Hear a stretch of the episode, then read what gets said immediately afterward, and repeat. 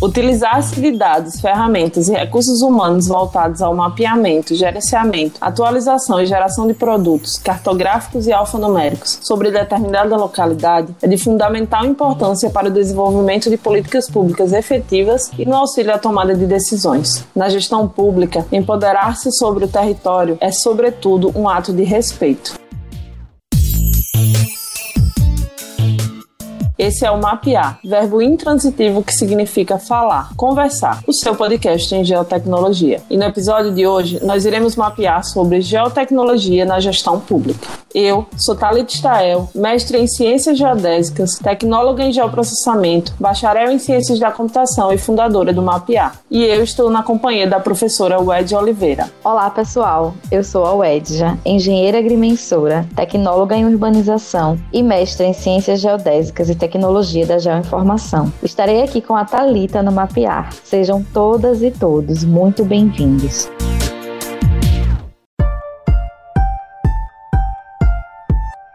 E nossa convidada de hoje é a Márcia Lucena, professora Márcia, filha do professor Everaldo e da professora Iracema, mãe da Flora e do João, esposa de Nanego. Possui mestrado no Programa de Serviço Social e tem experiência há mais de 20 anos em consultorias para a melhoria dos sistemas municipais de educação na Paraíba. Foi consultora da Unesco para o programa Brasil Alfabetizado, em 2010. Foi secretária de Estado de Educação de 2011 a 2014, presidente da Fundação Cultural do Estado de 2015 a 2016 2016 e atualmente está como prefeita no município de Conde, na Paraíba. Márcia, seja muito bem-vinda ao nono episódio do Mapear. É os episódios que lançamos aqui nessa primeira temporada. Eles têm em comum o fato de serem soluções viáveis do ponto de vista tecnológico, mas sobretudo soluções pensadas para beneficiar o bem-estar coletivo, né, utilizando-se de geotecnologia. Além da ferramenta de geotecnologia ser um ponto de ligação entre essas soluções discutidas aqui no nosso podcast, existe existe também outro ponto fundamental sem o qual essas soluções não aconteceriam,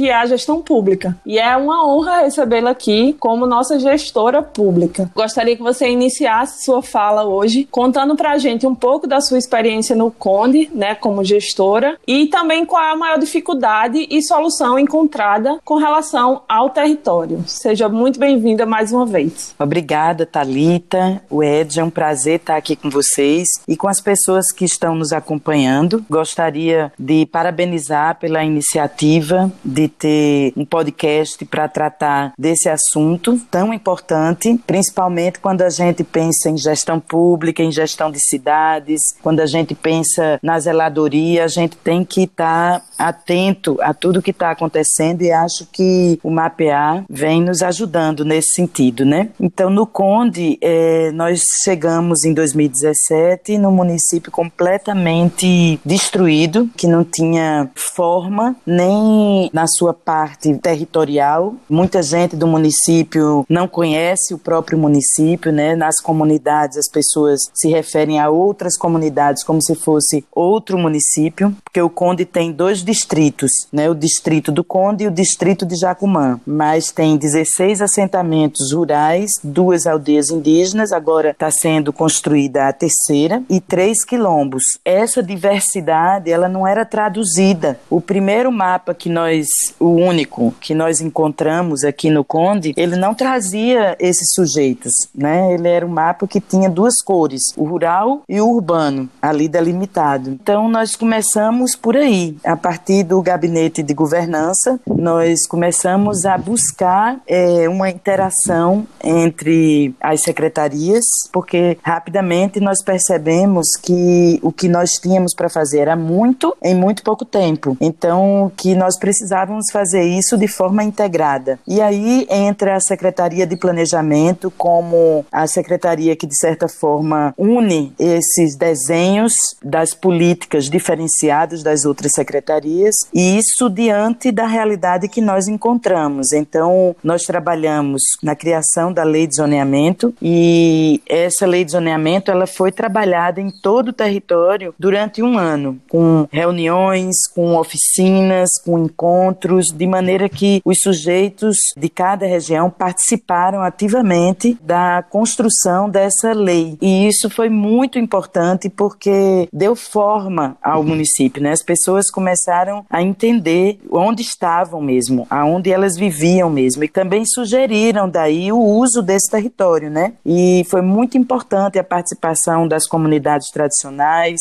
para poder a gente identificar as zonas especiais de interesse social, né? Que são as EIs. Então, a partir daí, nós geramos outros marcos legais, construímos em todas as políticas caminhos muito importantes a partir do discernimento dado pela Secretaria de Planejamento do que seria o domínio desse território, o conhecimento desse território. Márcia, que prazer ouvi-la e perceber na sua fala o quanto você entende, quanto gestora, né, que as soluções que beneficiam a população partem dessa compreensão do espaço habitado. E é incrível, assim, ouvir uma gestora. Para mim é um prazer muito grande estar aqui te ouvindo e te conhecendo e ver como uma gestora entende e percebe essa necessidade de identificar os povos, as pessoas que habitam aquele espaço, dar esse poder a elas, que elas também conheçam e se reconheçam nesse espaço. É incrível e é muito difícil encontrar um gestor que entenda essa relação e acredite no potencial do uso das geotecnologias.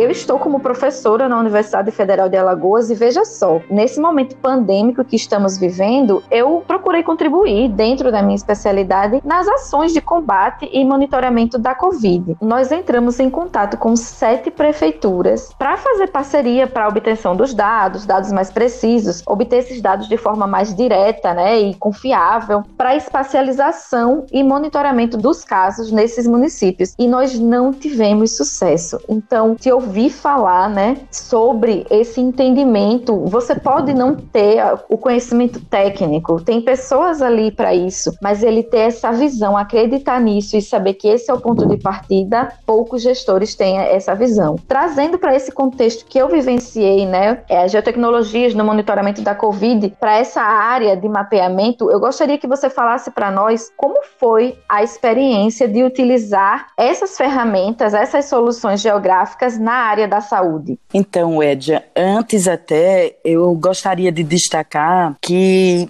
a geotecnologia nos permitiu um salto muito grande. Quando nós chegamos aqui, nós não encontramos nem sequer documentos que nos dessem um norte, né? Tinha sido tudo queimado, tinha sido tudo absolutamente destruído. Eu não tinha uma prefeitura, passei um ano tendo que despachar das secretarias, mudando de lugar e tudo. Então, dentro desse caos, assim, a gente não imaginava que pudesse ter uma solução que nos levasse tão rapidamente para um caminho possível, né? E a geotecnologia ela nos deu essa possibilidade. Em primeiro lugar, isso aconteceu com a malária, porque nós tivemos um, uma epidemia aqui, um surto de malária que logo virou uma epidemia e nós tivemos é, um desafio muito grande porque nós temos o mosquito vetor, a possibilidade da permanência da malária aqui como algo endêmico, porque nós temos rios, muitos olhos d'água, muitos rios, e o comportamento da população também de fazer pescaria à noite, mas o georreferenciamento que foi feito, o cadastro territorial multifinalitário que nós fizemos aqui, ele nos ajudou muito com a malária, encontrando, localizando rapidamente as áreas quentes, as áreas onde estavam acontecendo a presença do mosquito, né, e das pessoas contaminadas. Então, o que o Ministério da Saúde achava que nós íamos ter, ou ela permanecer aqui, ou a gente ter mais de 100 casos logo depois da Semana Santa daquele ano, nós conseguimos é, manter em 21 casos e nunca passamos disso. E nós temos clareza de que foi justamente a rapidez desse instrumento, né, utilizado pela Secretaria Municipal de Saúde e pela Secretaria de Planejamento, que permitiu que a gente tivesse esse controle. Isso, de certa forma, forma tem se repetido agora com a pandemia. Estamos usando o mesmo instrumento com o um programa que nós criamos chamado Sentinelas da Saúde. Nós estamos conseguindo mapear também os lugares de maior evidência da pandemia da Covid-19, né? E a equipe de saúde vai lá, faz a busca ativa e a gente tem conseguido manter essas pessoas sendo cuidadas em casa. E isso só é possível pela visão ampla e segura que nós nós temos com esse georreferenciamento e esse cadastro que nós fizemos territorial multifinalitário, que não só tem ajudado aqui na pandemia, mas ajuda em diversas outras políticas. Incrível. Muito, muito bom é. mesmo. É muito incrível. Eu havia dito a você, né, Wad?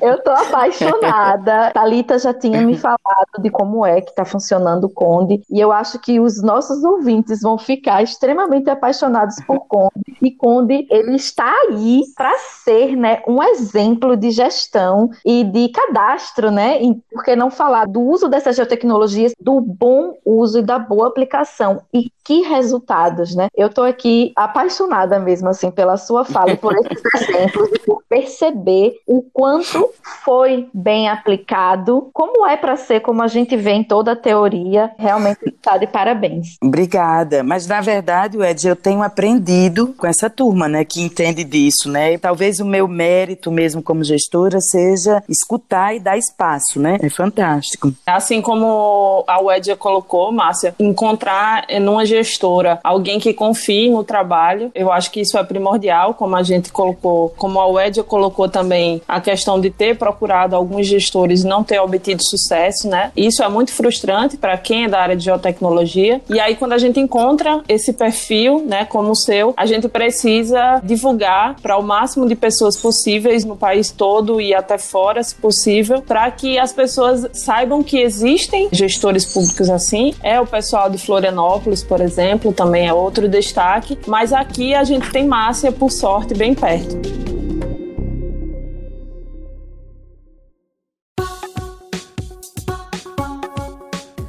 Pegando o gancho, Márcia, da sua fala sobre a aplicação de geotecnologia né, na gestão pública, eu queria que você destacasse algumas das principais políticas públicas né, que foram implantadas no município de Conde, onde você está como prefeita, a partir da utilização dessa geotecnologia. Você pode falar para a gente algumas delas? Claro, eu acho que a gente começa, inclusive, pelo cadastro territorial multifinalitário. Né? Esse foi um ganho assim incrível, porque a partir daí várias outras políticas foram atingidas, né, com esse cadastro. Eu acho que foi o grande salto que nós demos. Aí nós inserimos mais de 10 mil lotes que não estavam no IPTU, né, no sistema do IPTU. Nós conseguimos inserir, a partir daí, corrigir vários erros que tinha dentro da lógica implantada pelo IPTU, que provocou uma arrecadação melhor e isso ajuda na zeladoria do município. Para vocês terem um exemplo bem palpável, nós estamos agora fazendo pavimentações de ruas numa época dessa, no momento desse, em função dessa melhorada no IPTU. Também eu posso citar aqui o, o escritório público de assistência técnica, né? E tem o chão de direito, que é um programa de regularização fundiária, que na verdade está dentro do EPA, as EIs também, que isso, de certa forma, a gente conseguiu com isso proteger proteger algumas situações que a gente não conseguiria resolver em quatro anos, como, por exemplo, umas áreas de invasão que tem aqui, que a gente sabe que existia um desejo de se fazer um resort numa área onde já moram, assim, muitas famílias por causa da invasão e quando transformou aquela área numa ZEIS, pelo menos já tira de vista do mercado imobiliário essa área porque condiciona a construção de casas populares, né? Então a gente conseguiu resolver situações assim, mas também já entregando a escritura de comunidades como Vila do Amanhecer e o Ademário Regis, que são comunidades que existem há muitos anos, mas que ninguém era dono do espaço que morava, né? Os infográficos por loteamentos, isso foi super importante para a gente, inclusive agora na pandemia também, e para a gente poder fazer o planejamento do nome de ruas, porque aqui a falta de cidadania era completa. Não tem endereço, as pessoas aqui todas moravam sem nome de rua e sem número de casa, né? Com isso nós conseguimos passar tanto para os correios como para a empresa de energia o nome das ruas que já tinham sido é, referendados pela Câmara de Vereadores, né? A gente pensa que não, mas são ações administrativas, objetivas, mas que interferem na vida das pessoas de forma muito subjetiva também. Você imagine, por exemplo, um jovem indo procurar um emprego em João Pessoa, porque nós estamos a 20 quilômetros de João Pessoa, e a pessoa pergunta qual o seu endereço, e ele dizer que não tem nome na rua, que não tem número, isso afasta essa possibilidade na vida das pessoas. Então era muito comum aqui as pessoas mentirem endereço de João Pessoa para poder concorrerem a alguma vaga de emprego, por exemplo, né? Então são coisas que vão trazendo a cidadania das pessoas, né? E essa é uma tarefa de gestão pública, da gestão pública, né? Você arrumar a cidade, você poder dar forma a ela, explicar para as pessoas que o crescimento da cidade, o desenvolvimento não quer dizer espraiamento, quer uhum. dizer a oferta de políticas públicas. Você poder fazer isso em tão pouco tempo, no tempo de uma gestão, é muito importante e que você só consegue fazer se você se abrir para diferentes tecnologias, né? E no caso, essa tecnologia específica de que nós estamos tratando aqui representou para a gente um salto quântico na nossa gestão. Edja, você como professora, você gostaria de falar mais alguma coisa, professora? Você quer chamar a Márcia para falar com seus alunos? Quero primeiro que esse episódio saia para poder divulgar com todos eles. e com o máximo de pessoas possíveis, porque é muito incrível ouvir Márcia falar dessa experiência, dessa Obrigada. gestão e dessas aplicações. E assim, como professor, o que eu posso dizer é que eu concordo com essa pauta, com esse linguajar, com esse olhar de dizer que nós estamos aqui com esse conhecimento, com esse poder de gestor e com esse conhecimento técnico para realmente dar suporte à população, para realmente dar assistência, dar condições. Quando eu ouvi Márcia falando que isso é dar dignidade, é exatamente isso. E quando é, essa pandemia começou, que eu comecei a ver, eu disse, gente, a gente tem que fazer algo. O profissional, ele queria pegar a sua especialidade e aplicar de alguma forma, porque sempre tem uma forma, né, de você contribuir. Isso. E aí eu pensei exatamente isso. Eu fiz, não, eu preciso. Então, abriu a minha cabeça, estava fervilhando em casa e eu assim, gente, eu tenho que pegar e dar essas soluções, eu tenho que, que fazer, eu tenho que mostrar para os alunos. E os alunos começaram a trabalhar nisso. Então, imagine todas essas soluções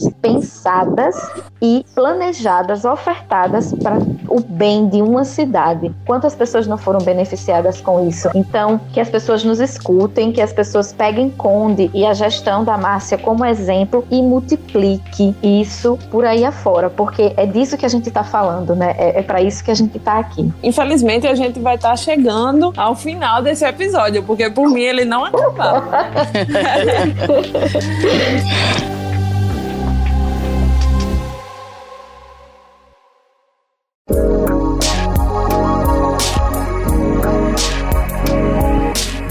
eu gostaria muito era de agradecer a vocês essa oportunidade, né, de estar tá falando com um público que eu não sabia nem que existia, pessoas tão focadas nisso a ponto de estarem seguindo um podcast. Isso é muito bacana porque, como disse é, a professora Wedja, a gente precisa pegar realmente nossa competência, nossas habilidades e a gente precisa colocar a serviço. E a cidade é o espaço da gente colocar todas as habilidades que nós temos. É a cidade. Então eu penso assim que todas as pessoas que estão estudando, que estão se formando, elas estão buscando isso para fazer um bem coletivo. E o lugar de fazer o bem coletivo é uma cidade, é onde todo mundo busca para viver em coletividade e viver feliz. Então a cidade é nosso foco. E se a cidade é uma cidade pequena, como Conde, por exemplo, porque é uma cidade de 25 mil habitantes,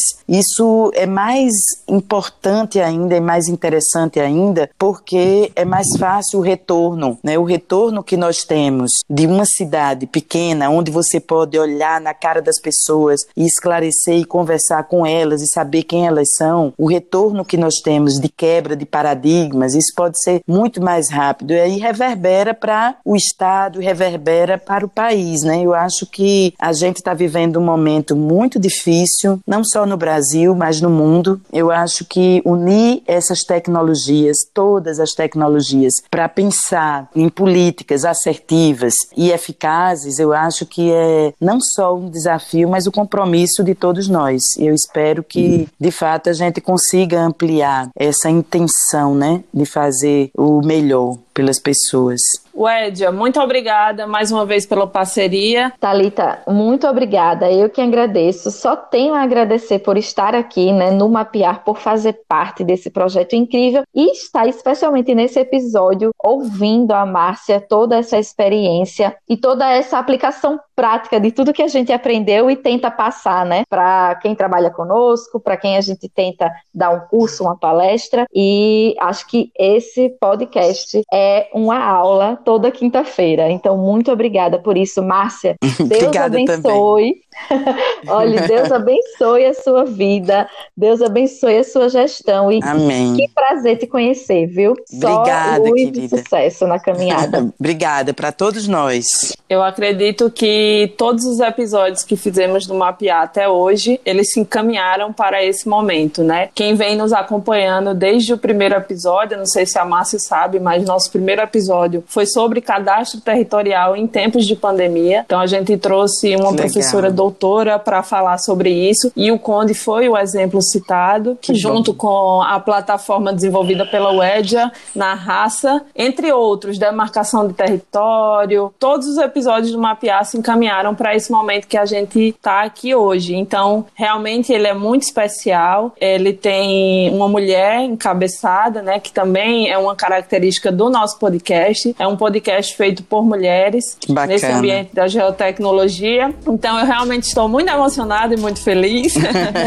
e muito obrigada pela escuta nesse episódio de hoje, que trouxe mais um tema muito importante. Mas não pararemos por aqui. O mundo é grande e ainda há muito sobre o que mapear. Você pode nos acompanhar também pelo Instagram e no nosso perfil do Twitter, o arroba pode mapear. Ou pode nos escrever, mandar suas dúvidas e sugestões pelo podemapear.gmail.com. Se você gostou do nosso conteúdo, pode compartilhar à vontade.